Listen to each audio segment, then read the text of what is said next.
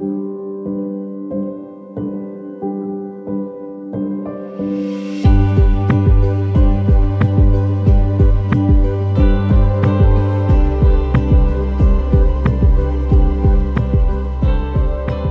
הגשר, מדברים פוסט טראומה, איתנו היום אבי אבוטבול, אחד הפעילים שמתעסקים ומרימים את המודעות אה, לנושא הפוסט טראומה, בעצמו אבא לשני נכי צה"ל, אחד מהם עם אה, פוסט טראומה מאוד קשה. והיום אנחנו בשיחה שלנו גם נשמע קצת איך מתנהלים חיי המשפחה סביב נושא פוסט טראומה, על הדרך שאתה עושה מאז אותו יום ארור ב-2011. ובכלל נשמע קצת ונכיר אה, עליך ועל הסיפור שלך, כי אני חושב שיש פה משהו שהוא נוגע בהרבה מאוד אנשים והרבה מאוד משפחות. אז אה, לפני שנצלול בתוך ה, לתוך הדברים, מה, מה שלומך היום? שלומי יותר טוב ממה שהיה אתמול, כי אני מקווה שמחר תהיה ועדה בוועדת הרווחה בכנסת, שתחוקק חוקים שהלומי קרב יהיו בפנים, כי כיום הם לא נמצאים בפנים. כיום לא, זה לא מהיום, כבר בשנתיים האחרונות, מאז המקרה של איציק סעידיאן, הוחלט אה, לבצע את רפורמת נפש אחת. רפורמת נפש אחת הייתה אמורה לתת פתרונות להלומי קרב, בכל מגוון הבעיות שיש להם, אבל להפתעתי, הלומי קרב לא נמצאים בחוק. כלומר, הפתרונות שהם צריכים לא נמצאים בסעיפים שמה שרוצים לחוקק היום בחוק. ועל זה הלומי קרב מאוד כועסים, ומתרעמים על זה שאיך יכול להיות שה... רפורמה שנקראת רפורמת נפש אחת, שהיא עבור הלומי קרב, הם לא בפנים. אין שום הגדרה שלהם שאמורה לתת להם פתרון בנושא של בעיות ש... שמלוות אותם ממתי שהם נפצעו. ולאורך השנים שאתה מלווה את המאבקים ואת הדברים, אתה מאמין שהממשלה הזאת תצליח אה, לחוקק את החוק שגם הלומי הקרב יהיו בתוכו? תראה, בהסכמים קואליציוניים שנחתמו עכשיו, כשהממשלה הזו הוקמה בראשותו של בנימין נתניהו, בסעיף 19 נרשם שהממשלה תפעל אה, להכנסת הלומי הקרב, אני מדבר על אנשים שהיו לוחמים והם נפגעו והם פוסט-טראומטיים כתוצאה מקרב. ההגדרה בקיצור זה הלומי קרב. אז ההגדרה שבסעיף 19 אומרת שהממשלה תפעל למען הלומי קרב, ב, אה, שנפגעו בקרב, או פעילות מבצעית אקטיבית אחרת, מסכנת חיים, והיא תפעל בנושא הזה, בנושא של דיור, רווחה, הכנסה לקהילה, שיקום וכן הלאה. ומה שקורה כרגע זה שני הסעיפים הראשונים שמתעסקים בדיור וברכבים. נכון. ומנכ"ל משרד הביטחון הבטיח אה, בוועדה לפני כולם שסעיפים 3, 4, 5, המשך הרפורמה. מנכ"ל משרד הביטחון אייל זמיר היה בשבוע שעבר מול קרוב ל-80 הלומי קרב, שהביעו בפניו באופן אה, אקטיבי ביותר את אה, מה שהם מרגישים, והוא הבטיח כל מיני הבטחות שאני מקווה שהוא יממש אותן. הוא אמר שיוקם גוף, יוקם גוף בנפרד מארגון נכי צה"ל, שיטפל אך ורק בנושא של הלומי קרב. הוא אמר כל מיני דברים שאני מקווה שהוא יצליח לממש אותם, אבל uh, לאור הניסיון שאני רואה ב-20 שנה האחרונות, מהזמנים של זהבה גלאון, שהייתה חברת כנסת, והיא רצתה להגדיר מה זה הלומי קרב, 20 שנה לא מגיעים לידי מצב שיש פתרונות להלומי קרב, לא בנושא של דיור, לא בנושא של שיקום, לא בנושא של מה עושים עם המשפחות, מה עושים עם הילדים, כלום. וזה נראה לי חסר היגיון, לא מידתי, כי הלום קרב למשל, לא מעניין אותו שיחליפו לו את האוטו כל שלוש וחצי או ארבע שנים. כי ממילא הוא כמעט ולא נוסע, הוא כמעט ולא יוצא מהבית. מה זה מעניין אותו בכלל? אבל הוא כן צריך פתרון, כן? לדיור, הוא צריך פתרון לשיקום, הוא צריך פתרון לתעסוקה. אני לא מדבר על עבודה, יש כאלה במצב כל כך קשה שהם לא מסוגלים לעבוד, הם לא מסוגלים לצאת מהבית, אבל תעסוקה, אני קורא לזה, שימצאו להם גוף שייתן להם סוג מסוים של עבודה, שתאתגר אותם ותעניין אותם, בהתאם למגבלות שלהם, בהתאם לניסיון שלהם ובהתאם להשכלה שלהם. ושיעבדו, נאמר, שלוש פעמים בשבוע, ארבע שעות כל יום. שתהיה להם סיבה לקום בבוקר ולצאת מהבית. אבל האנשים האלה, בחלקם, אני מדבר על הפצועים קשה, הם קבורים בבית, לא יוצאים מהבית, הם נפלטו מהחברה. אף אחד לא יודע מה קורה איתם. אין להם משפחה, אין להם חברה, אין להם חברה, הם אך ורק בחוג המשפחה המצומצם ש, שמטפל בהם 24-7. וזה לא הגיוני בעיניי ש, שהמדינה ששלחה אותם, אני לא בא בטענות לאף אחד, לשום ארגון, לא לעמותות, לארגון, לא לארגון נכי צה"ל, לא בא בטענות לאף אחד, מכיוון שמי ששלח אותם זה משרד הביטחון. אני לא מבין איך הרמטכ"לים, כל הרמטכ"לים לדורותיהם, לא באים ומזדעקים ואומרים, חבר'ה, אנחנו שלחנו אותם לקרב, אנחנו רוצים שיטפלו בהם. שיטפלו בהם בכל המובנים, מא' עד ת', הם לא מסוגלים לתפקד. יכול להיות שהשקיפות של ההתמודדות הזאת או של הנכות הזאת זה מה שגורם לאנשים את החוסר חיבור? תראה, אני אגיד לך, יש לי אה, חברים טובים, כבר 40 שנה, שהם לא מבינים, כן, מה זה הלום קרב? הם אומרים לי, מה זאת אומרת הוא יושב בבית? למה הוא לא יוצא לעבוד? למה הוא לא יוצא מהבית? למה הוא לא הולך לטיפולים בבית חולים? הם לא יכולים לתאר לעצמם מה עובר על הנכה מבחינת חרדות, למשל, כן? מה הוא מרגיש וכולי, כי הם לא שם. מי שאין לו את זה בבית, לא יכול להבין על מה אני מדבר בכלל, כולל אגף השיקום. ויש לי דוגמאות מפה עד הודעה חדשה, איך עובדים באגף השיקום, שאמורים להיות מיומנים, כן, בנושא של הלומי קרב, איך הם לא מסוגלים לתת פתרונות מותאמים להלומי קרב קשים. הם לא עושים את זה. הם לא עושים את זה, אני מתאר לעצמי, לא בגלל רוע, בגלל שהם לא יודעים, הם לא מבינים. ויש לי דוגמאות לזה. תראה, כל אגף השיקום נראה שעושה איזה רפורמה בעצמו, נכון? נכון, ממתי שלימור לוריה הגיע לתפקיד, יש סוג של אווירה אחרת, שהאגף מוכן לבוא לקראת. אבל זה שבן אדם, אתה יודע, שהבנים שלי התגייסו לצבא, תמיד אמרתי להם, יש כאלה שמאוד רוצים, אבל לא יכולים. יש כאלה שיכולים, אבל לא רוצים. זה שהאגף רוצה, זה לא אומר שהוא מסוגל. הוא לא מסוגל בגלל הרבה דברים, גם בגלל חוסר ידע, כן?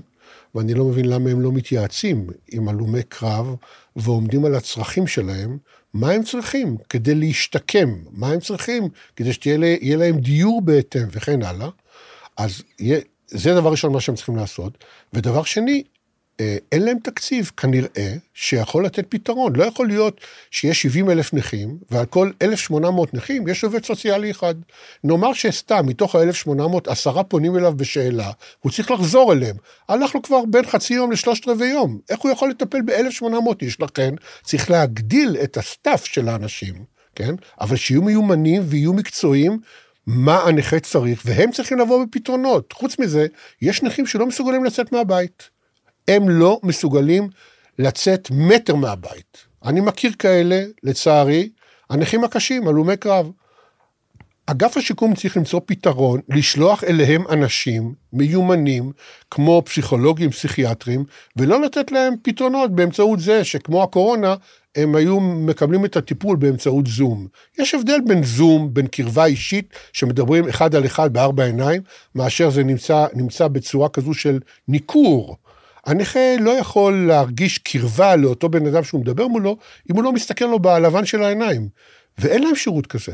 אין להם שירות אפילו יותר בסיסי, שנכים שעומדים להתאבד, הם לא שולחים אליהם אנשים כדי שיעצרו אותם. הנוהל שלהם, שאם מישהו יודע על מישהו שרוצה להתאבד, ותכף אני אגע בך במספרים, אה, הם אה, מבקשים שמי שיודע על דבר כזה, שיצלצל למשטרה, המשטרה שולחת ניידת, ותשמע, סמל שבא לשם, אין לו מושג מה זה הלום קרב, הוא לא פסיכיאטר, הוא לא פסיכולוג, והוא צריך להחליט אם הוא לוקח את הנכה הזה בכפייה, נאמר, ומאשפז אותו, או לא. זה לא התפקיד של המשטרה בכלל. וחוץ מזה, מה זה עושה לנכה?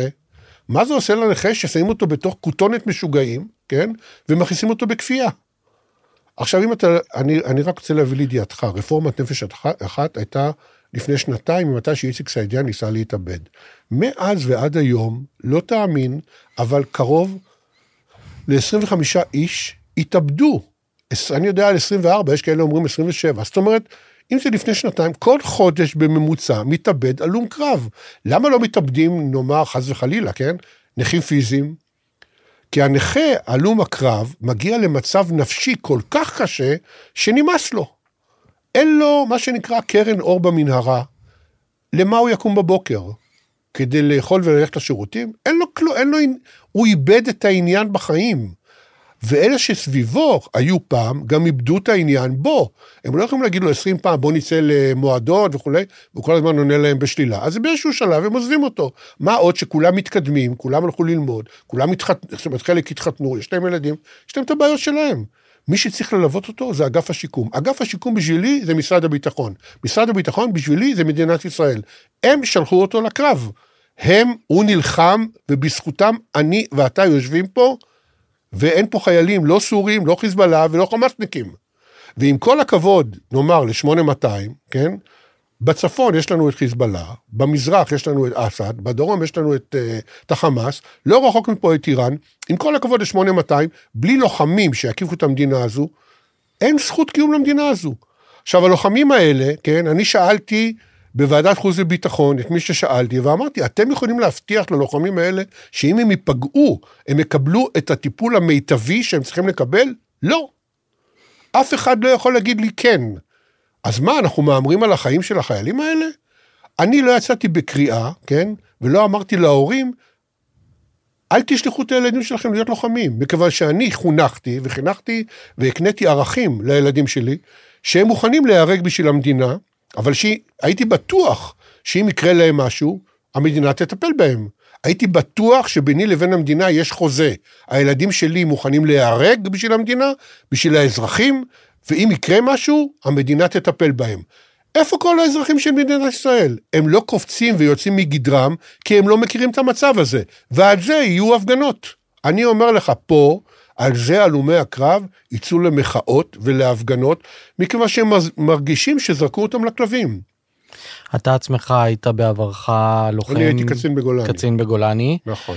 יש לך בן שהיה בדובדבן. נכון. בן נוסף שהיה בצנחנים. נכון. ובת ששירתה באחד משירותי הביטחון. נכון. אז בעצם תרמת למדינה את כל מה שאפשר. נכון.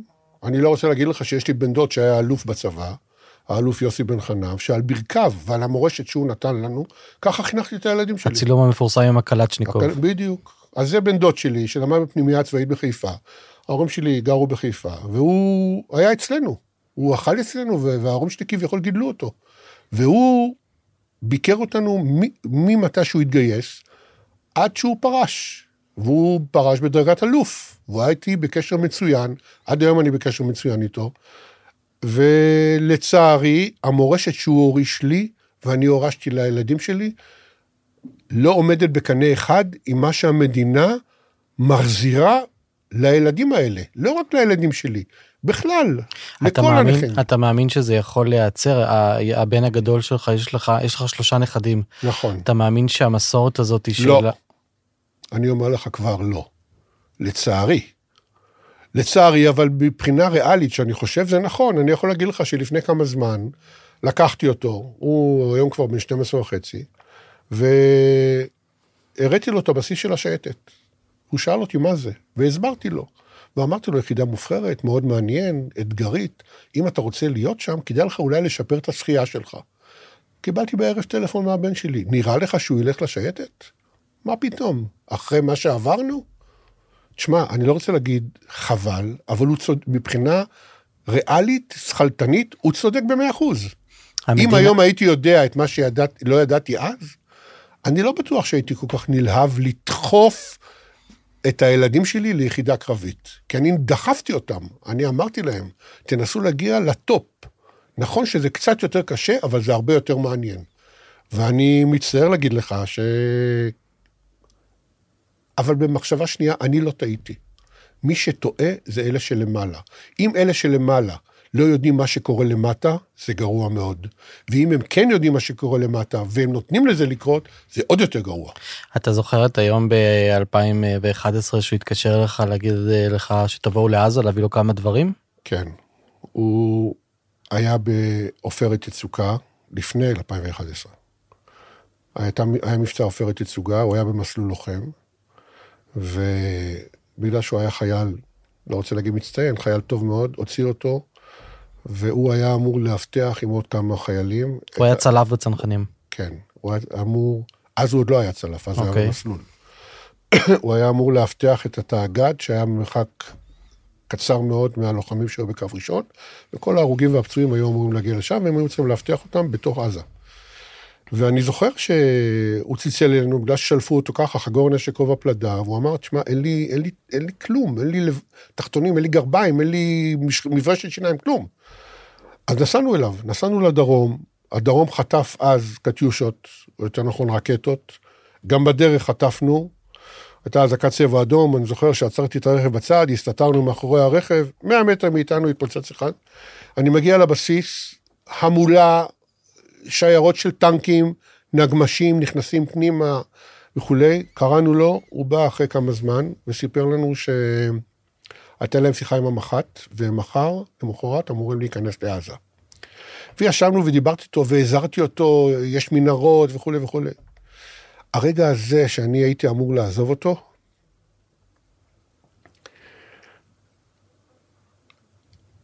אתה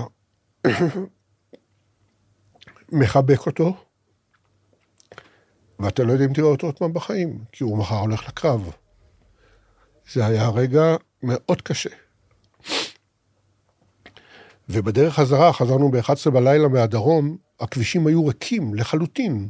רק בצמתים היו ניידות עם אור מהבהב, ואשתי יושבת לידי, בוכה כל הדרך. ו... מה, זה היה ממש תחושה שנפרדתם ממנו? כן, כי אתה לא יודע אם תראה אותו. ו... הוא הבין לקראת מה הוא הולך, או שזה כן, הוא המור... הבין, הוא המורלות הבין, של הוא הגיל הבין, הוא הזה? הבין, והוא סיפר לנו אז, פעם ראשונה שמעתי על, אה, על הקטע הזה, שאם רוצים לחטוף חייל, אז לירות גם בחטוף וגם בחוטף. נוהל חניבל. כן, לא החניבל. פעם ראשונה שמעתי את זה. והגעתי לתל אביב, לאזור תל אביב, ואתה מגיע לתל אביב אחרי כל הדרך הזו שלא ראית נפש חיה, ועולם אחר לגמרי. עולם כמנהגו נוהג, מסעדות מלאות אדם, בתי קפה הומים, האנשים, ואתה אומר, אלוהים ישמור, זו מדינה כביכול אחרת לגמרי. אבל ההרגשה הזו, שהייתה לי בדרך, ואחרי זה שראיתי מה קורה בתל אביב, זו הרגשה שמלווה אותי עד היום. כי אני ואשתי והאחים, אנחנו לבד. אין מישהו שיכול לתמוך ולהבין בכלל על מה אני מדבר, והעולם כמנהגו נוהג. הכנסת לא מתפקדת, המדינה מטורללת, והבן שלי נפלט מהחברה. שבר כלי, חסר ישע. ובעזה מה קרה לו שם בעזה? קרו הרבה דברים, אבל בין היתר, אחרי שהוא חזר, אנחנו מאוד, אני מאוד שמחתי. אני, אני זוכר שהוא היה שם, ואני עבדתי. ואני זוכר שקיבלתי יום אחד טלפון, ואומרים לי, שלום, מדברים מהצבא. חשבתי, God. באותו רגע אני מת לגמרי. אני אומר, כן. אומרים לי, "אה, אנחנו מתקשרים להגיד לך שברק מוסר מעזה שהוא בסדר. אמרתי לו, תקשיב, תעשה לי טובה, בפעם הבאה אם אתה מתקשר, תגיד שלום, הכל בסדר, אני חבר של ברק. ככה, ככה תפתח את השיחה. וחבר שלו נהרג, ואני הלכתי עם אשתי ללוויה בכפר מרר, זה מישהו ש... שלמד איתו בבית ספר, ואני מגיע לשם, ואני רואה חבר'ה בני 19, שמדברים, ושראו שבאתי עם אשתי ללוויה, ליד הקבר אומרים לי, תשמע, אנחנו, מה זה מקנאים בברק? כי הוא נמצא בתוכו. הסתכלתי עליהם ככה, וכשהלכנו, אמרתי לאשתי, רק חבר'ה בגיל כזה יכולים לקנא במישהו שנלחם. הם פשוט לא מבינים מה קורה. עכשיו, כשהוא חזר, כן, עשינו כנס משפחתי מצומצם כזה, כי הוא ביקש פעם אחת לספר את הסיפור. הוא לא רצה לספר את הסיפור, אה, לא רצה לספר את הסיפור כמה פעמים. והוא לא סיפר הכל. ואני הייתי בטוח ש... שלא קרה כביכול משהו שהוא חריג. לימים אחרי זה היינו בקבוצת תמיכה. הרגשתם אבל שהוא סיים או שהוא חזר שמשהו קרה איתו שונה? כמעט ולא. ב- לימים, ש... אה, אחרי שהוא נפצע והיינו בקבוצת תמיכה, אה, יום אחד הוא סיפר לנו מה קרה שם בעזה. ואז הסתבר לנו שקרה משהו, והפציעה שלו בהיתקלות היה רק הטריגר שגרם לזה לפרוץ. כלומר, זה היה כאילו בפעמיים. והסתבר שהיה שם קצין שחטף RPG והתרסק לחתיכות, והעצמות שלו ננעצו בגוף של הלוחמים שהיו סביבו. כשהבן שלי נפצע, כן, ושלפו לו רסיסים מהגוף, אני זוכר שהייתי איתו בחדר ניתוח, ועשו לו את זה בהרדמה מקומית.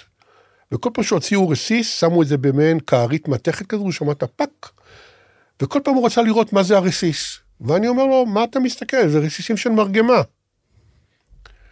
אחרי הרבה זמן הוא סיפר לנו, כן, את הסיפור עם הקצין, ואז כאילו הבנתי שהוא רצה לראות אם מה שננעץ בו זה לא העצמות של מי שנהרג לידו. ובדיוק אז הודיעו לנו מאגף השיקום שהקבוצת תמיכה שלנו נסגרת. למה, למה אתם סוגרים את הקבוצת תמיכה? זה המקום היחידי שההורים האלה יכולים לבוא ולספר מה שקורה להם ולקבל ייעוץ. אמרו, תשמע, אנחנו הבנו אחרי שנתיים שאתם אה, כבר קיבלתם את הכלים להתמודדות.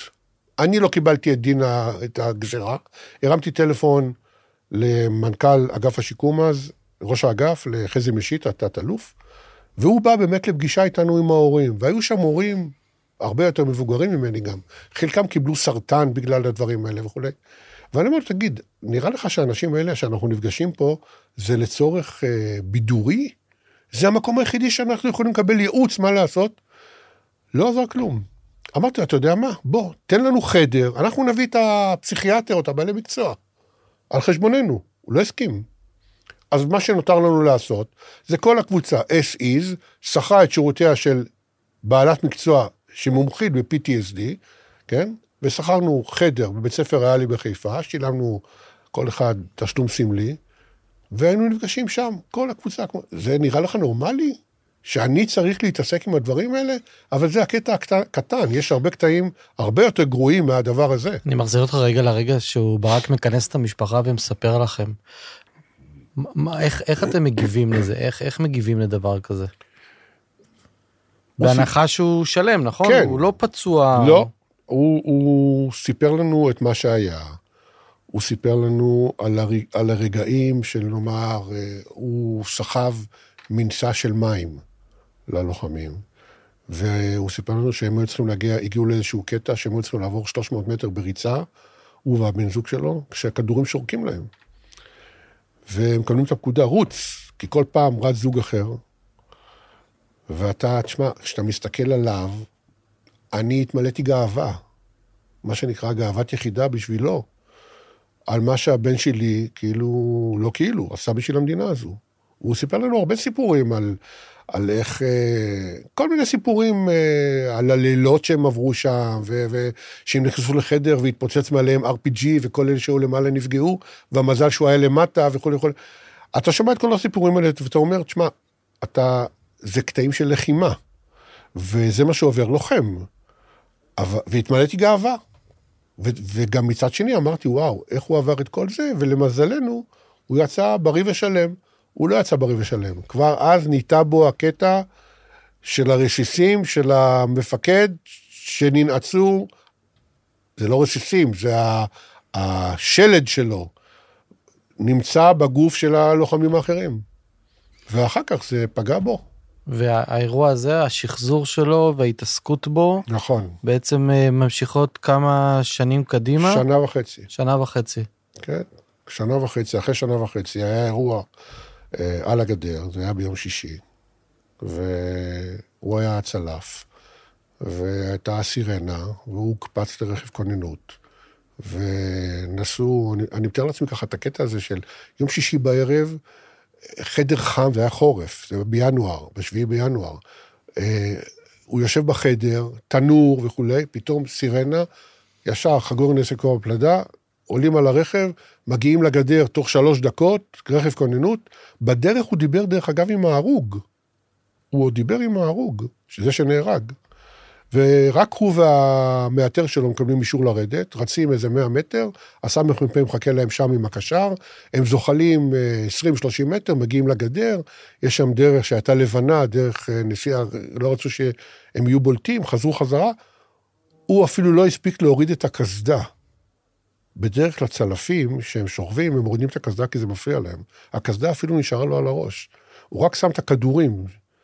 בצד, לידו, ותוך אה, דקה, דקה וחצי זה קרה.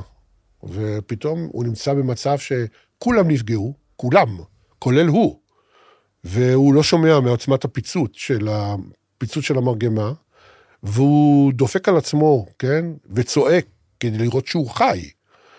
והוא מנסה להרים את הנשק והוא לא יכול כי הוא פצוע. הוא לא יכול להרים את הנשק, והוא יודע ששלושה מחבלים נמצאים 60 מטר מהם. והמפקד שלו צונח עליו, בלי חצי פרצוף, מלא קילוחי דם, ומלמל אני מת, אני מת, הוא מושיב אותו, חובש אותו, לידו הרוג בלי יד ורגל, הוא מנוטרל, ובדרך, לא, אני לא נכנס לזה עכשיו, אבל בדרך, גם במסוק, היה קטע ש... ש...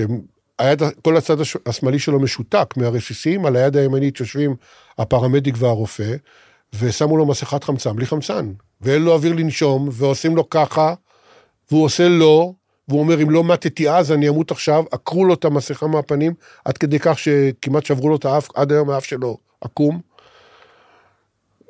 תשמע, ההבדל בין טראומה שעובר חייל, או סליחה, חיילת שנאנסת, לבין חייל שנמצא במצב הזה, זה שבנוסף לטראומה, יש גם את הקטע של סכנת חיים.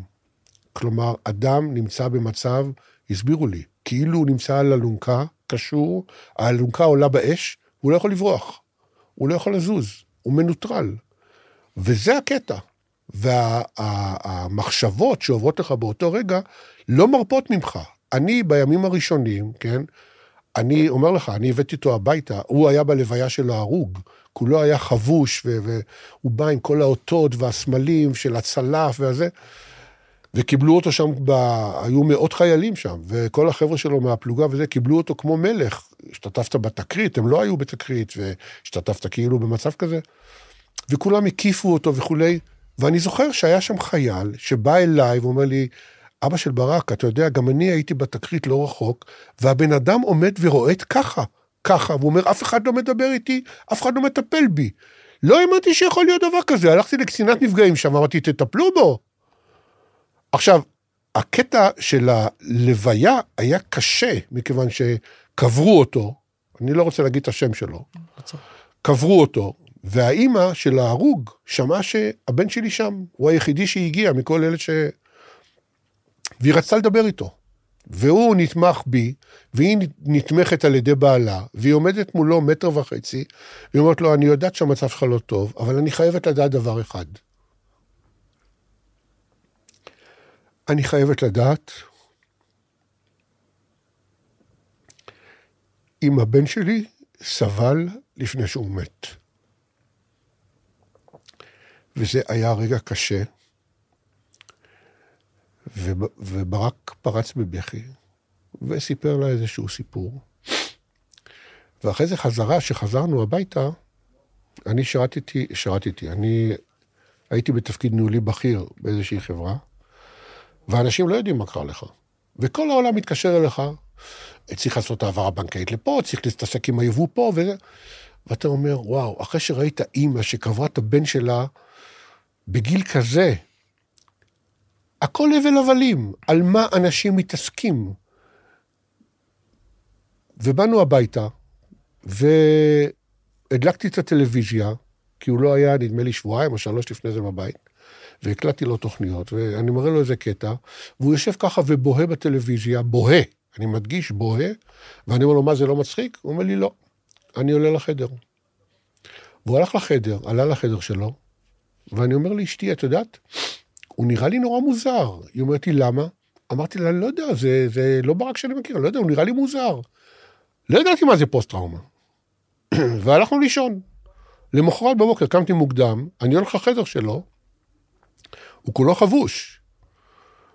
ואני רואה אותו שוכב עם עיניים פקוחות, מסתכל על התקרה. אני אומר לו, מה, לא... מתי התעוררת? הוא אומר לי, לא נרדמתי. אני הלכתי לעבודה. ואחרי יום וחצי או יומיים זה התפרץ. הוא דרש עזרה. הוא הגיע לאגף, הגיע לאגף השיקום, עומד מול הפסיכיאטר שיושב שם ורושם כל מיני דברים, ההוא אפילו לא מרים את הראש. מדבר איתו שהראש שלו מורכן, והוא אומר לו, מה הבעיה? הוא אומר לו, אני צריך עזרה, אני נפצעתי לא מזמן ואני צריך עזרה. טוב, אני תכף אטפל בך. הוא אומר לו, תטפל בי עכשיו. עכשיו, הבן שלי, תאמין לי, בבית ספר יסודי רצו לשכפל אותו המורות. כך אמרו לי, הוא, הוא רצה להפוך לו את השולחן. ובא לשם במקרה פסיכיאטר אחר, ראה אותו, ואמר, ישר לבית חולים רמב"ם. צלצלו לרמב"ם, המנהלת של מחלקת מיון פסיכיאטריה חיכתה לו, והוא ישב אצלה איזה שלוש-ארבע שעות, והיא מתקשרת אליי כשאני בעבודה, אני לא יודע מכל זה. והיא אומרת לי, תשמע, אה, הבן שלך אצלי כבר כמה שעות, אני מצטערת להגיד לך, ויש לו פוסט-טראומה. אני אומר לה, מה זה? אומרת לי, בעיה קשה. אני קובעת שיש לו פוסט-טראומה. אמרתי לה, תקשיבי רגע, הוא אה, היה צלף בצנחנים, וקיבל זימון לשב"כ, לשלב עבודה עם לימודים. כמה זמן לוקח הסיפור הזה? חודש? חודשיים? היא אומרת לי, כמה זמן שאתה חושב, תכפיל פי מיליון. עכשיו, אני לא יודע מה זה פוסט-טראומה. יושב מולי מישהו שהיה רב סרן בשייטת, והוא אומר לי, למי יש פוסט-טראומה? אמרתי לו, לבן שלי. ככה עכשיו הודיעו לי. הוא אומר לי, אתה יודע, זו בעיה קשה. אמרתי לו, לא, אני לא יודע מה זה. אז הוא אומר לי, בוא אני אספר לך. אסון השייטת, הוא אומר, אני הייתי מפקד יחידת חילוץ, ונהרג לנו גם רופא תוך כדי החילוץ. אחרי עשר שנים, מפקד חיל הים החליט לעשות כנס של כל אלה שהשתתפו במבצע. ואז הוא אומר, גילינו את גודל השבר. אנשים, שייטים, לא עובדים, לא לומדים, התגרשו, רק אז הסתבר לנו מה זה. והקימו קבוצות תמיכה, ואם אתה רוצה, הבן שלך, אני אדאג, למרות שהוא לא היה בשייטת, שיבוא אלינו קבוצת תמיכה. בדיוק אשתי התקשרה, ואני אומר לה, תקשיבי, הודיעו לי עכשיו שלברק יש פוסט-טראומה, קחי, הוא יסביר לך בדיוק מה זה. לא ידעתי מה זה. עכשיו, אני לפני חצי שנה אמרתי בכנסת, לא יכול להיות, כן, שאתם מודיעים לי שלבן שלי יש פוסט-טראומה, הוא שומע שיש לו פוסט-טראומה, הוא לא יודע מה זה, אני לא יודע מה זה, אנחנו לא יודעים בכלל למה אנחנו נכנסים. למה אתם לא מכנסים אנשים ומסבירים להם מה ההשלכות? ונתתי להם דוגמה. אני הייתי קצין באוגדה שנלחמה בלבנון, מלחמת לבנון הראשונה, והייתי אמור לתת תדריך נפילה בשבי לחיילים, ללוחמים. אספו איזה קבוצה, מאות לוחמים, ונתתי להם תדריך נפילה בשבי, כי אז הייתי הקצין שממולא על הנושא הזה. בערב, בישיבת מטה, אמרו לי, אתה יודע, חלק מהלוחמים נבהלו ממה שדיברת איתם.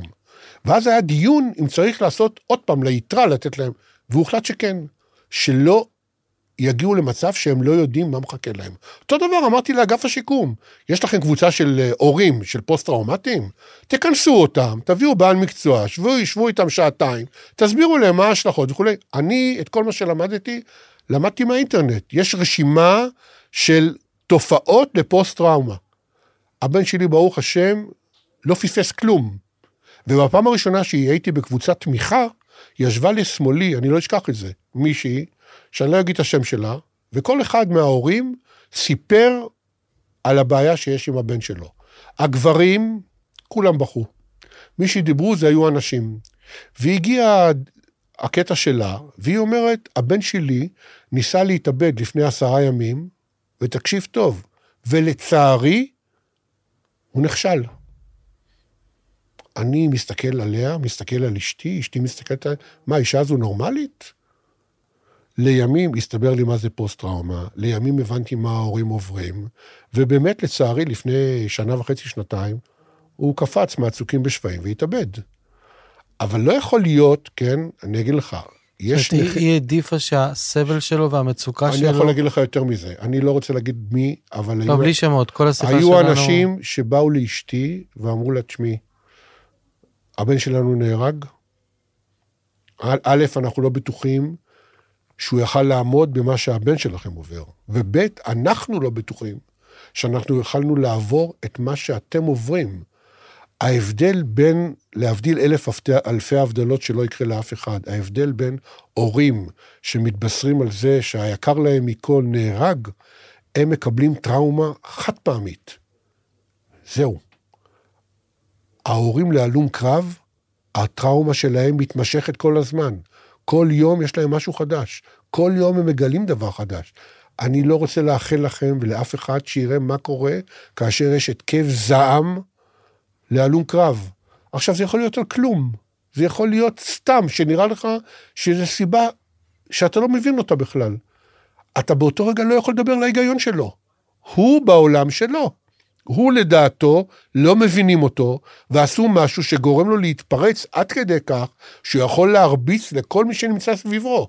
אני מכיר הלומי קרב שבשעת זעם היכו בקיר, שברו את האצבעות של הידיים. אני מכיר כאלה, ואחרי זה הם היו צריכים לעשות להם גיבוס. זה דברים, כן, שמי שמתמודד איתם, כלומר המשפחה הקרובה, הם חייבים ליווי. אני עד היום בלי ליווי. אני בלי ליווי, גם אשתי בלי ליווי. כשאני צריך לבכות, אני בוכה לה והיא בוכה לי. גם לא מעט משפחות מעבר להתמודדות אה, גם סוחבים את הבושה סביב העניין הזה, נכון? תראה, אני אגיד לך מה, שאתה מסתכל על נכה, וזה גם הסיבות שבין היתר, לא רק, אבל בין היתר, הלומי קרב לא הולכים לבית הלוחם. הוא יבוא לבית הלוחם, ההוא בלי יד, בלי רגל וכולי. הוא נראה כאחד האדם. אף אחד לא מרגיש, לא יודע מה יש לו בפנים. אלה שלא פצועים גם פיזית וגם הלומי קרב, לא יודעים מה... אתה מסתכל עליו, הוא נראה כמוני וכמוך. אבל הוא לא כמוני וכמוך. בגלל זה הם לא הולכים גם. אלה שכבר מצליחים, נאמר, לצאת מהבית. כי יש הרבה פעוליות בבית הלוחם, נאמר, אלה שנשואים ויש להם ילדים, שהם יכולים לקחת את הילדים שלהם שם לבריכה, ויש הצגות וכולי, הרצאות. הם לא, הם נפלטו מהחברה, כמו שאמרתי. הם יושבים בבית, לא יוצאים מהבית. למה? מיליון ואחת סיבות. חרדות וכולי וכולי. אתה למשל, בהתחלה הייתי נוסע, כן, נגיד לבית חולים, לטפל בבן שלי, הוא איתי, אתה יודע מה, מה היה קורה בדרך? א', הוא מחזיק את הידית למעלה, בגג, ב', תיזהר בצד ימין, תיזהר בצד שמאל, תיזהר בזה. לפעמים היינו יוצאים, הרמזור היה מתנדד קצת ברוח, בואו נחזור הביתה. לפעמים אני מביא אותו לבית הלוחם, מביא אותו לבית חולים, הוא לא רוצה לרדת מהאוטו. ומהתקף חרדה הוא יכול לקבל פרכוסים, לקבל עוויתות, אתה צריך לתת לו כדור הרגעה, ישר הביתה. אין מצב לעולם שאני יכול, נגיד, לקחת אותו לאיזשהו מקום מוגדר, ואחרי זה בדרך חזרה, נגיד אני רוצה לקנות לחם. אני אומר לו, רק שנייה, אני אעצור, אין דבר כזה. נסענו לשם, חזרנו חזרה, ישירות. אני לא אשכח שלמשל, החבר'ה שלו בצנחנים, יום אחד עשו אה, כביכול מפגש באיזשהו מקום אחרי אשדוד, שם בדרום. אמרתי לו, בוא ניסע. אני אנהג, אתה אל תנהג. נסענו לשם, הגעתי לשם, אני חושב, בשמונה וחצי, תשע, הורדתי אותו, נסעתי לאיזה רחוב שם בכפר, הורדתי את המושב וניסיתי להירדם. נמנמתי קצת, ב-11 הוא צלצל אליי, חזרנו חזרה ב-1 וחצי בלילה. הוא היה המאושר באדם. אמרתי לו, אתה רואה? תזכור את הלילה הזה, תזכור את הערב הזה. יצאנו בשש וחצי, חזרנו באחד וחצי בלילה. לא קרה כלום. וחשבתי שיהיה לזה המשך. אין המשך. אתה ואשתך ושאר אה, בני המשפחה עד היום אה, מלווים אותו באופן אה, צמוד יומיומי, נכון? נכון. אשתי מבשלת, מנקה, אני מוריד את הכלב, יש לו כלב גדול, מאוד מאוד, אני מוריד את הכלב. אנחנו עושים הכל, אני הולך לבנק, אני הולך לארנונה, אני... זאת אומרת, ברמת התפקוד שלו, הוא יוצא, נמצא בבית, לא יוצא מהבית, לא, לא בתפקוד. ואתה מנסה להוציא אותו. אני לפעמים, יש לי טלוויזיה גדולה בבית, אני לפעמים אומר לו, בוא, תעלה אליי, יש שידור נגיד של מכבי חיפה, בוא נראה את השידור. הוא לא רוצה, אני אומר, לא רוצה, התשובה זה, אני לא רוצה לצאת מהבית. אני אומר לו, מה זאת אומרת אתה לא רוצה לצאת מהבית? אתה יוצא מהדלת, לוחץ על המעלית, עולה שלוש קומות, אתה אצלי. אתה אפילו לא יצאת מה... מחדר המדרגות כביכול. לא. אצלו המקום הבטוח זה איפה שהוא נמצא. עכשיו אני פשוט חושב, כן, מה יקרה כשאנחנו לא נהיה? איפה הוא יגור? מי יטפל בנושא של השכר דירה, לחפש לו דירה? מי? מי? אין. אין. אין גם גורם כיום באגף השיקום ש, שיכול לטפל, נגיד, צריך למלא לו טפסים. הוא לא, הוא לא עושה כלום. לא, אגף השיקום גם לא יודע לרדת לרמה פרטנית כרגע אגף של... אגף השיקום צריך לרדת לרמה עד כדי כך, והבעיה הזו נידונה לפני שלושה ימים בוועדת הרווחה, שיהיה בן אדם שמטפל להם בהכל. בהכל. בין זה, למשל, למשל הוא קונה, הוא מזמין את הקנאביס הרפואי, והוא מקבל החזר. הוא צריך, מישהו צריך להזמין, הוא צריך לקבל, צריך לשלוח את הקבלה לאגף השיקום, כדי שיצאו לו את הביצוע של ההחזר, ולעקוב בכלל אם הוא מקבל החזר. כי לפעמים קורה ששלושה חודשים הוא לא מקבל החזר.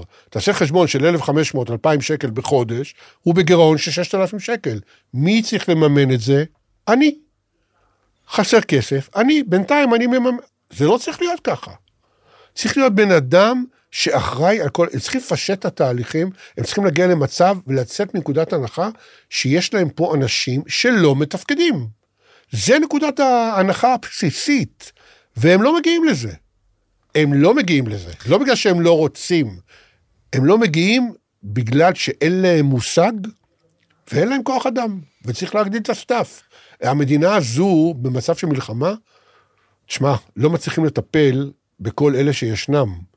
כל הזמן מדברים איתנו בתקופה האחרונה על מלחמה שיכולה להיות עם איראן, עם אלפי נפגעים, ואני מניח גם אלפי פוסט-טראומטיים. מי יטפל בהם?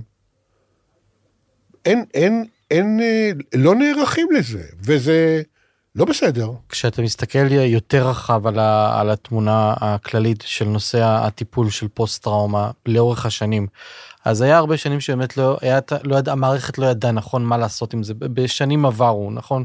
כמו שאתה אמרת אז לפני עשור קבלת הטלפון. קראו להם משוגעים. אז קראו להם משוגעים ו- והתעלמו ולא התייחסו נכון. ואמרו, טוב יאללה זה יעבור להם, הם אה, שלמים וכאלה דברים. אנחנו היום ב-2023, אחרי איציק סעידיאן גם, כן. אה, אז נראה שכאילו יש איזה חלון הזדמנויות עם גנץ ועם גלנט ועכשיו אייל זמיר ולימור לוריה, כל מיני שמות כאלה, שאתה רואה שזה זה כאילו בדמם, אתה מזהה כן. שיש פה איזה משהו קורה. וצריך להניע יותר את הבירוקרטיות, נכון? נכון את מאוד. את הפקידות, בהחלט. את משרד האוצר, את נכון, חברי הכנסת. נכון, אבל אני רק רוצה לשאול אותך, אומרים שאני מדבר, בוא אני אדבר איתך על מספרים. יש 70 אלף נכי צה"ל, מתוכם בערך בין 6,000 ל-7,000 פוסט-טראומטיים. אני כרגע לא נכנס לנקודה אם צריך לטפל ולזקק את הקטע שנפצעו בקרב. אבל מתוך ה-6,000-7,000, רק 1,600 הם עם נכות של 50 אחוז פוסט-טראומה. מתוכם יש 910 שהוגדרו בתור נצרכים, זאת אומרת, לא ברי שיקום ולא מסוגלים לפרנס את עצמם. מתוך ה-910 האלה, יש רק 224 שהוגדרו שמצבם כל כך קשה, שהם חייבים שמונה שעות, שעות של מטפל ביום. מתוך ה-224, נאמר, ו-100 אין להם דיור. על ה-100 האלה אני מדבר. ואם הייתי הולך על 70 אחוז נכות, אז הייתי מגיע בסוף ל-96, שמתוכם רק בערך 45 אין להם דיור. אתה רוצה להגיד לי שאחרי 75 שנות מדינה, שהקימו את המדינה, אי אפשר לטפל בדיור של 100 או 45 איש? ואיפה הבעיה? הבעיה היא, כן, בחוסר המידתיות בחלוקה של התקציב, איך מחלקים את הכסף לנכים. כלומר, לפי ההגדרה של חגי רזניק, שהיה מנכ"ל משרד השיכון והבינוי בזמנו, הוא הגדיר שהמענקים והסיוע היו בהתאם לאחוזים.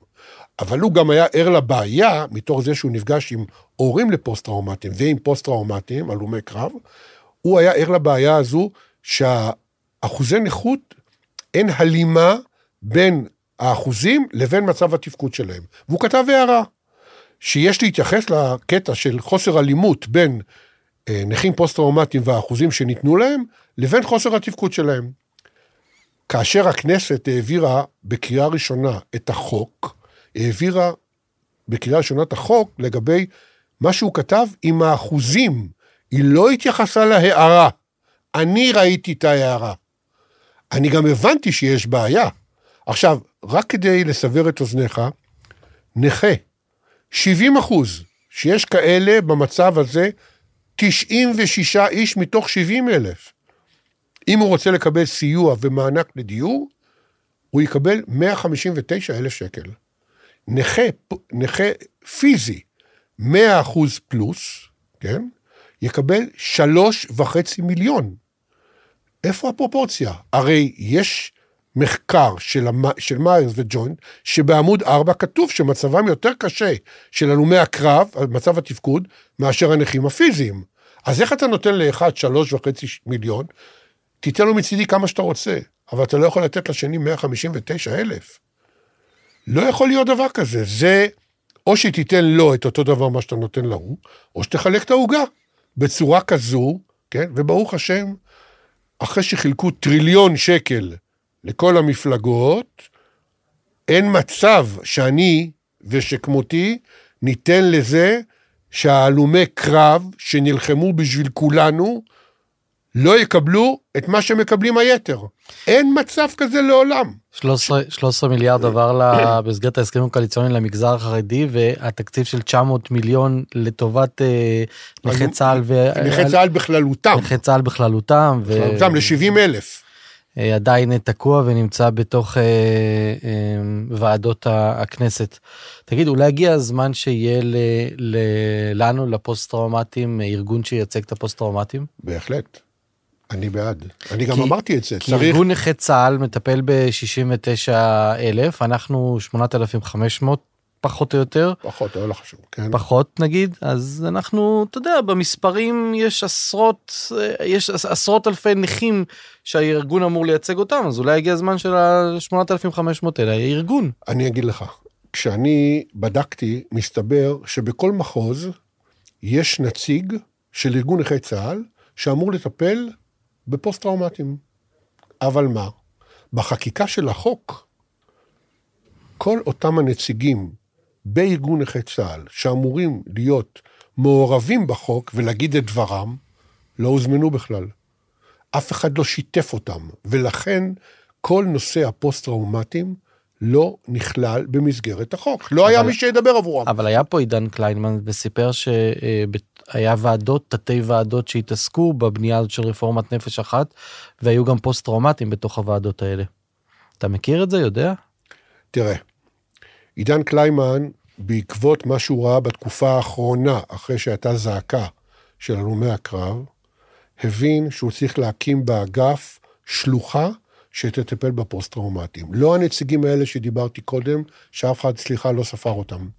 הוא הביא בעל מקצוע, כן, שהוא אמור לטפל בבעיות של הפוסט-טראומטיים. אבל תשמע, אני מכיר את המצב מקרוב. הוא בחור מצוין, יש לו מלא רצון טוב. אני לא רוצה להגיד לך שאף אחד לא סופר אותו, אבל לא סופרים אותו באגף השיקום במשרד הביטחון. ולכן צריך להביא את משרד הביטחון, לוכסן אגף השיקום, למצב שהם, כמו שאייל זמיר אמר בישיבה לפני האחרונה, יהיה גוף שמטפל באגף השיקום בפוסט-טראומטיים proper, על כל המגוון של הבעיות שיש להם. וצריך שיהיה איש קשר בין הפוסט-טראומטיים לבין אותו אדם. ארגון נכי צה"ל, כן, כבודו במקומו מונח, הוא דואג, אמור לדאוג ל-70 אלף נכים, כן? הוא לא יכול לרדת לדקויות של מה שקורה להלומי קרב, מה עוד שאני גם לא בטוח שהם כל כך יודעים מה זה הלום קרב. ואני אמרתי להם את זה בישיבת חוץ וביטחון, שהיו נכים, היו אה, נציגים של ארגון נכי צה"ל, ואמרתי להם, אין לכם, סליחה שאני אומר לכם, אין לכם מושג בכלל מה זה הלום קרב קשה. נכים כמו הבן שלי, לעולם לא יבואו לפה. לעולם לא ישמעו את קולם, לעולם לא יבואו לכנסת ויוכלו להגיד לחברי הכנסת מה הם מבקשים לעשות. הם לא יעשו את זה, הם לא יוצאים מהבית. אז איך אתם יכולים להתיימר כשאתם לא הכנסתם אותם לחוק. ומילא אתם, אתם לא שלחתם אותם לקרב. אני אפילו לא בא אליכם בטענות. אבל אגף השיקום, שהיו שם נציגים, כולל ראש, ראשת האגף, לימור לוריה, אתם אמורים הייתם להכניס אותם פנימה. למה לא הכנסתם אותם פנימה? מה, אתם לא יודעים את הבעיות שלהם? הקימו לא מזמן את ועדת שרשבסקי. ועדת שרשבסקי זה, זה ועדה שהוקמה על ידי אייל זמיר, שאמורה לפתור ולתת אה, פתרונות להלומי קרב, פרופר בנושא של דיור. עכשיו, אני קיבלתי מכתב מעידן קליימן, יש לי אותו פה, כן? בחודש אוגוסט שנה שעברה.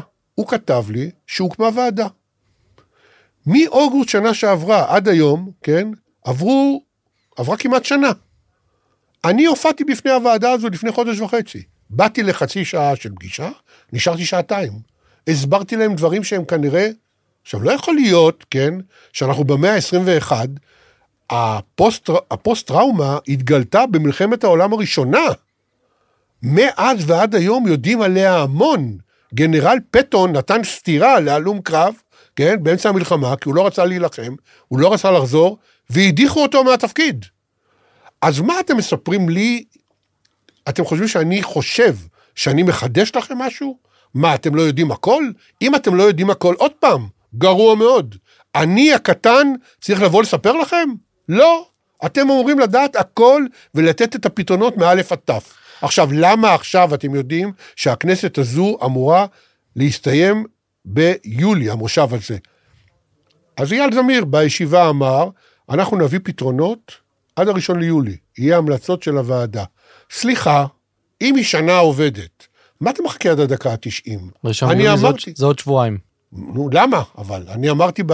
תביא בינתיים הצעות ביניים, נעבוד לפיהם. עכשיו, בישיבה האחרונה שהייתה, שמעת ב- בישיבה האחרונה, לא יודע אם שמת לב, אני פשוט... שמתי לב, אני יודע מה שאתה רוצה להגיד, אני- אם אתה דיבר, מדבר על מה שאני. בישיבה האחרונה, לימור לוריה אמרה, אנחנו מקווים שנביא את המסקנות, ואנחנו מקווים שנוכל לחוקק ולהכניס את זה לח, לחקיקה בכנסת, הז- במושב הזה. מה זאת אומרת? מה זאת אומרת? שבו, כן, עד שיצא עשן לבן, ותפתרו את הבעיה. לא יכול להיות שיהיה 60 ועדות. ועדת ראם, ועדה של אה, אופיר סופר, הוועדה הזו, הוועדה... מה, הם מתכנסים כדי לאכול את הבורגס ואת הקפה? יושבים שלושה ימים, מעלים את הבעיות, יודעים הכל. אנחנו לא מחדשים להם שום דבר, ונותנים פתרונות. מה הסיפור? אני לא מבין את הדבר הזה. אה, מצער להגיד, אה, או עצוב להגיד, או מפחיד להגיד, אבל אה, אולי כל שנתיים פוסט טראומטי צריך להצית את עצמו מול משרדי אגף השיקום, כדי שהוועדות יזוזו. הרי זה עניין של זמן שיקרה איציק סעידן 2, לא? נכון? ראינו, נכון. ראינו את הדיון בכנסת, זה היה תקשיב, אני לפני חודש... אנשים במצב שבועות, מאוד מאוד מאוד נפיץ. לפני שלושה שבועות, יש הלום קרב קשה מאוד, שאבא שלו היה אצלי בבית, הוא נשלח על ידי חבר הכנסת וביקש שאני אעזור לו לפני שנה. וראיתי שהבן אדם בא אליי, וכמוני אז, בהתחלה, אין לו מושג בכלל עבור מה הוא מתמודד, והבן שלו אז היה מאושפז בכפייה. כלומר, כותונת משוגעים בכפייה. ואני מתחיל להסביר לו, ואני רואה לפי המבט שהוא לא מבין בכלל על מה אני מדבר. והוא הלך.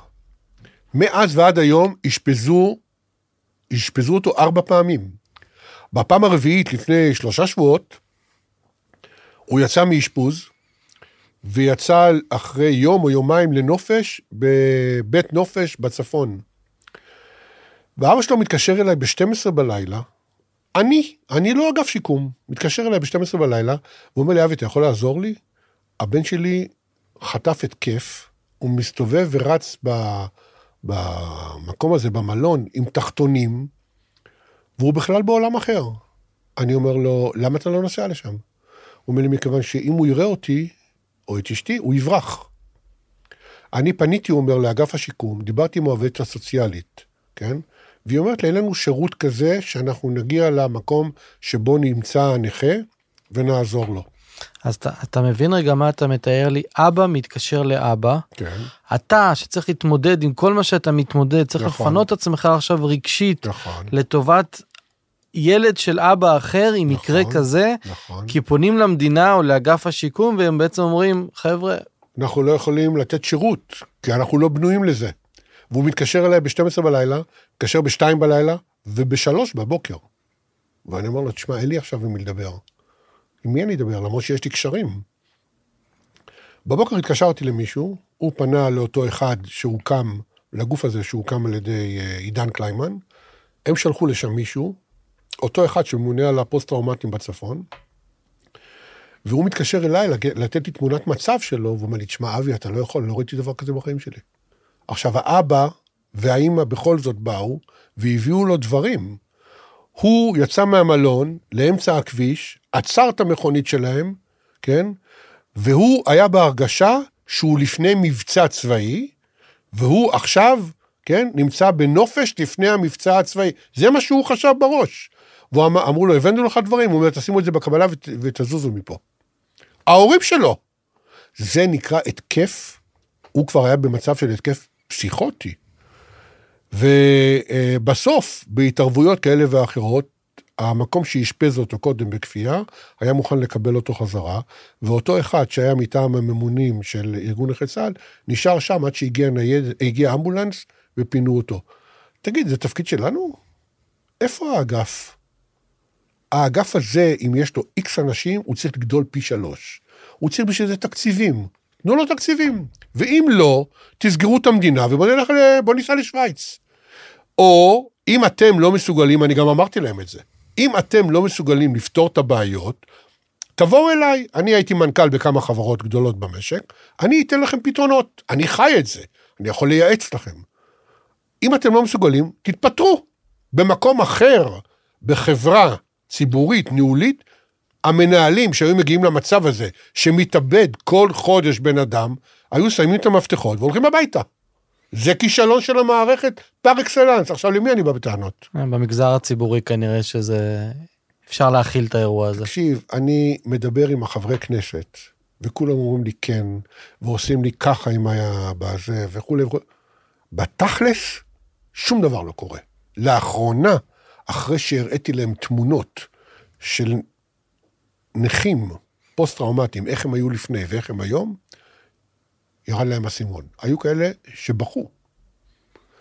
אני הראיתי, אשתי יותר נכון, הראתה תמונות של נכה למי שהיה אז הסגן של אה, לימור לוריה. המילה, והוא מכיר אותו, המילה הראשונה שהוא אמר, שהוא ראה את התמונות, נכשלנו. נכשלנו. והוא עזב. עזב, פוטר, לא משנה. תגיד, אולי הגיע הזמן של הפוסט-טראומטיים אה, אה, להכניס את ראש הממשלה לתוך הסיפור הזה? הלוואי ויכלתי להגיע אליו. ניסיתי להגיע אליו, ניסיתי להגיע לגלנט. תשמע, אמרתי לך, יש לי בן דוד שהיה אלוף בצבא. אתה רואה ש... מה עושים במחאה של המהפכה המשפטית? פשוט חוסמים כביש בכניסה לבית שלהם וזהו, ואתה נמצא זה, שם. זה מה שיקרה בשבוע הבא, לא בבית, מול הבית שלהם, אבל יקרה במקומות אחרים. אני יודע בוודאות. אני פניתי בזמנו לגלנט, הסתכלתי בטלוויזיה, ערוץ 99, אני רואה אותו יושב ליד ביבי נתניהו. ואני כותב לו, תכתוב, ת, תגיד לביבי, בוואטסאפ אני כותב לו, תגיד לביבי שיוסי בן חנן נמצא במצב ככה וככה. והוא מתכתב איתי, והוא אמר את זה לביבי, אבל אני רוצה להיפגש איתו. אני בטוח שאם אני בא ואני יושב 20 דקות, חצי שעה, ומראה את הנתונים לראש הממשלה, אם הוא רוצה, בדקה הוא פותר את זה. בדקה. מה סך הכל יש פה? יש לי מכתב מיושב ראש ארגון נכי צה"ל, כן? שהוא בעמדה של מה שאני אומר, הוא כותב שזה עמדת הארגון. מי נשאר? האוצר ומשרד הביטחון. גם יש החלטת אה, ממשלה, רק צריך ליישם ממשלה, אותה. נכון. הממשלה שלו. החלטה מספר 19 בסעיפים הקואליציוניים, כתוב שחור על גבי לבן, שהממשלה תפעל לשיקומם, רווחתם וכולי וכולי, בדיור וכולי, של הלומי קרב שנפגעו בקרב. הבעיה היא שלא רוצים לפלח את הנושא של, המוד... של הלומי קרב שנפגעו בקרב. לא רוצים לפלח. למה? לאלוהים הפתרונים. אבל זה מה שצריך לעשות. דבר ראשון ללוחמים. דבר ראשון צריך לתת, אני לא אומר לא לתת ליתר. אבל דבר ראשון, בארצות הברית, כן, נכים פוסט-טראומטיים, ובכלל, נכים בכלל, שנפגעו בלחימה, כן, מקבלים יותר ממה שנכים אחרים. מי שמסתכן יותר, מקבל יותר. עכשיו, הם לא הסתכנו בשביל הכסף, אבל תדעו להם פתרונות, שיהיה להם תקציבים ייעודיים לזה שישקמו אותם. הקטע של השיקום, זה הכי חשוב. עכשיו, מה עושה אגף השיקום? הוא כמו ביטוח לאומי. הוא מכריז על נכה מסוים שהוא לא יכול לשקם אותו, והנכה הזה לא בא, לא, לא יכול לפרנס את עצמו, הוא מעביר לו תקציב כל חודש. ובזה הוא סיים, לדעתו, הוא סיים את התפקיד שלו. תשמע, משרד הביטחון זה הגוף הכי גדול שמעסיק הכי הרבה אנשים במדינת ישראל. קח את הגופים האלה, תחייב אותם לקבל את הנכים. קח אותם ותחייב אותם. יש היום חוק שחמישה אחוז וכולי וכולי לגבי אה, מקומות כאלה שצריכים להסיר להעסיק אנשים עם מוגבלויות. נו, אז איך יכול להיות שחברת חשמל, כן, שרצתה להעסיק את הבן שלי, והוא עבר את כל המבחנים, ועבר בדיקות רופא, והחתימו אותו על חוזה, כן? לתעסוקה של שלוש פעמים בשבוע, ארבע שעות כל פעם, הוציאו לו מכתב, הוציאו לו, הודיעו לו, אחרי הכל, אדוני, הסתבר לנו לפני חצי שנה שמילאת שאלון, שבעלה של אחות של אימא שלך עובד בחברת חשמל, ולכן אתה לא, לא יכול לעבוד בחברת חשמל. תגיד, אתם נורמלים? זה שיקום של נכה קשה. ופניתי ל, ליושב ראש ועדת חוץ וביטחון רם בן ברק, ופניתי למנכ"ל משרד הביטחון, הם אמרו לי, אנחנו פותרים את הבעיה בשנייה. ועד היום הם לא פתרו את הבעיה. וכבר עברו מאז שנתיים. כלומר, מה, הבן שלי נידון להיות בבית בגלל חלם וחוסר יכולת של אנשים באגף השיקום להרים, תשמע, אני הייתי מנכ"ל. אם אני הייתי רוצה לעזור למישהו, אפילו אם זה לא היה במסגרת הסמכויות שלי, יכלתי לחשוב מחוץ לקופסה, ואם הייתי רוצה, הייתי עוזר לו. מרימים טלפון למנכ"ל של החברה השנייה, תעשה לי טובה אישית, תקבל אותו לעבודה. מה הסיפור? מה הסיפור? על מה אנחנו מדברים? על עשרות אלפי אנשים? לא. מדברים על אנשים, איך, מבחינה מוסרית, איך הם יכולים להרשות לזה לקרות? הם חייבים, חייבים לעזור ללוחמים האלה, שבזכותם אנחנו חייבים פה, וזה לא ציונות וזה לא קלישאה. זה בושה למדינה, ממש. ואתה יודע, אני מתרגז, כי אני לא מאמין שזה קורה לי, שבגיל שלי, אני צריך לרוץ לכנסת, לישיבות, על מה? על דבר שהוא ברור מאליו? כמו שברור מאליו שאבא יאהב את הבן שלו, כן? ככה ברור לי מאליו שהמדינה צריכה לטפל בבן שלה, זה בן שלה. ו- וחייבים להביא את זה לידיעת האזרחים. רק מה, אני לא רוצה לפגוע בביטחון המדינה. אני יודע שאם אני אבוא בקריאה ואנשים ידעו את המצב האמיתי כמו שאני מספר וחווה אותו, והכל עובדות, סליחה, מטומטם האבא שייתן לבן שלו להתגייס ליחידה קרבית. ואני לא רוצה להגיע למצב הזה. את האמת שזה נוגע לי במקום אישי שלי, כי הבן שלי אמנם צעיר 15 וחצי, אבל אני רואה לאן פניו והכושר הגופני שלו, לאן הוא מייעט עצמו, ואני בסרטים מהמצב הזה, זאת אומרת, אני מבין שהוא רוצה להיות במובחרות, ואני אומר, וואלה. תקשיב, אני דחפתי את הילדים שלי. הבן הגדול שלי הוא מאוד גבוה, הוא היה שחקן כדורסל במכבי חיפה.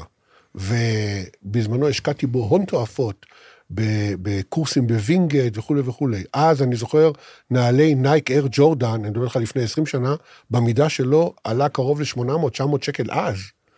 והייתי צריך להתעסק עם יבוא, להביא לו וכולי. ובגיל 17 הוא פגש את ה Navy SEALs באחד מהבתי קפה בנושאות מטוסים שהגיעו, והוא בא ואמר לי, אני רוצה ללכת לשייטת. תשמע, מצד אחד מאוד הצטערתי, אבל מה? תמכתי. לקחתי מישהו יוצא שייטת, ששיפר לו את השחייה ולימד אותו וכולי. אותו דבר עם הבן הצעיר שלי. אני דחפתי אותם, אני תמכתי בהם. ודרך אגב, יכול להיות פה שבתת מודע שלי, כן, אני ככה, כן, רץ והופך, מנסה להפוך עולמות, בגלל שלי יש חלק קטן, אחוז, אלפית, לא משנה כמה, בזה שהם הגיעו לאן שהם הגיעו ליחידות האלה. ונפצעו שם. ואני, מעבר לזה שאני אבא, אני חייב לעזור להם. חייב לתמוך בהם, כמה שאני יכול. בכל, בכל הנושאים אני אלחם עד הסוף, במיוחד לבן שלי הצעיר, שאני יודע שאם אני לא אהיה, והוא יישאר ככה, מי יטפל בו? אין אף אחד שיכול לדאוג לו. ולמה הוא צריך להגיע למצב הזה? כל אלה שהתאבדו, רובם היו הומלסים. ישנו בקרוונים, יש מקרה עכשיו, בימים האלה, של מישהו, כן, שנפגע על ידי זה שריסקו לו את הראש, ממש, את הגולגולת, עם לבנה, מחבל, והוא פוסט-טראומטי, והוא כבר שלושה חודשים ישן על קרטונים, הוא נזרק מהדירה, שלושה חודשים ישן על קרטונים מול אגף השיקום ומול ארגון נכי צה"ל. למה? אני לא נכנס כרגע אם הוא צודק בדרישות שלו, לא צודק, לא נכנס לזה, אני מכיר את, הפרטים, אבל כשהאנשים האלה באים בטענות, תמיד צריך לזכור דבר אחד. סליחה שאני אומר את זה, יש להם שריטה. הם לא כמוני וכמוך, יש להם שריטה. הם לא כמוך. כמוך, כמוני, לא כמוך. הם, הם, יש להם שריטה. ואני מודע לזה. בגלל זה אני לא יכול לכעוס עליהם אם הם כאילו מדברים שטויות. הם לא מדברים שטויות, הם מדברים בהיגיון שלהם. מבחינת הבן אדם הנורמטיבי, זה כאילו שהם מדברים שטויות. אבל זה נכפה עליהם, הם לא נולדו ככה. הם היו אנשים נורמטיביים עם פרופיל 97 שהתגייסו לצבא. קרה להם מה שקרה בצבא. למזלם, כן, הם רק נשארו בחיים. הם לא נהרגו, הם רק נשארו בחיים. אז מה, הם צריכים לסבול בשביל זה? מי שלח אותם? אתם. הרמטכ"לים, אני אפילו לא מדבר על שר הביטחון. הרמטכ"לים לשעבר צריכים לבוא, כולם, כל אלה שבחיים עכשיו, לבוא ולהגיד, חבר'ה, אנחנו עומדים על זה, שתיתנו להם כל מה שצריך, גם מבחינת טיפול וגם מבחינה חומרית. ולא תפסיקו להם את הקבוצת תמיכה אחרי שנתיים, כי לדעתכם, ההורים האלה קיבלו את הכלים. מה, ההורים רוצים ללכת לקבוצת תמיכה בגלל שמשעמם להם? מה הם רואים שם? את הכאב וסבל של המשפחות האחרות, שאנשים בוכים שם, כן? אני בפעם הראשונה שהייתי בקבוצת תמיכה, ושמעתי על אותו אחד שהתאבד, אמרתי לאשתי, אני לא רוצה ללכת לשם יותר. היא אומרת לי, למה? אמרתי, כי אז, המצב של הבן שלי לא במצב הזה, וזה עושה לי רע. והלכתי אז ליועץ שהיה לנו, ואמרתי לו, מה אני עושה כדי שהוא לא יתאבד? איך אני שומר על המצב? הוא אמר לי, תקשיב, אתה לא יכול לקשור אותו אליך בשרשראות, אתה רק יכול לאהוב אותו. והייתה בזמנו קבוצה, כן, של אגף השיקום, עשו ישיבה איתי, ודנו מה, מה עושים ואיך פותרים את הבעיות של הבן שלי. ואמרתי, אני יכול לנסות לשבץ אותו בעבודה כזו ואחרת, רק תעזרו לי, יש לי הרבה קשרים במשק. אמרו לי, אתה אל תתעסק בזה. אנחנו, זה התפקיד שלנו. אתה תהיה רק אבא. מאז ועד היום עברו 12 שנה, איפה העבודה? איפה התעסוקה? לא מדבר על עבודה לצורך פרנסה. איפה התעסוקה? איפה לצאת מהבית קצת להתאוורר. שיהיה לו סיבה. עד כדי כך שהוא יוכל להתגבר על כל מה שקורה איתו, ושזה כל כך יסקרן אותו, יאתגר אותו וכולי, שהוא יוכל לצאת מהמקום שהוא נמצא בו שלוש פעמים בשבוע, ארבע שעות, נתחיל בזה. פעמיים בשבוע, שעתיים. תתחילו. אה, רגע לפני אה, סיום, משהו קצת אישי, אבל תראה לאן אתה לוקח את זה. מה היית מאחל לברק? שיחזור להיות כמו שהוא היה. שיקים משפחה, שתהיה לו עבודה, שיהיה מוקף אנשים שאוהבים אותו, ושהוא יוכל להזדקן בכבוד, כי אני לא אוכל להיות איתו כשהוא יזדקן.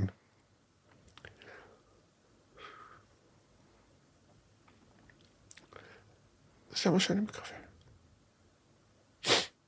זה מה שאני מקווה. ואני בטוח שאשתי מקווה אותו דבר. אז אה, תודה ענקית לך על כל מה שאתה עושה. לפחות ככה הגעתי אליך מהכנסת לראות ולשמוע אותך שמה. ואני בטוח שהרבה אנשים מקשיבים לך ומשהו זז אצלהם שם. אה, ואתה אבא מדהים. תודה. תודה אבי על הזמן שהיית איתי פה. תודה.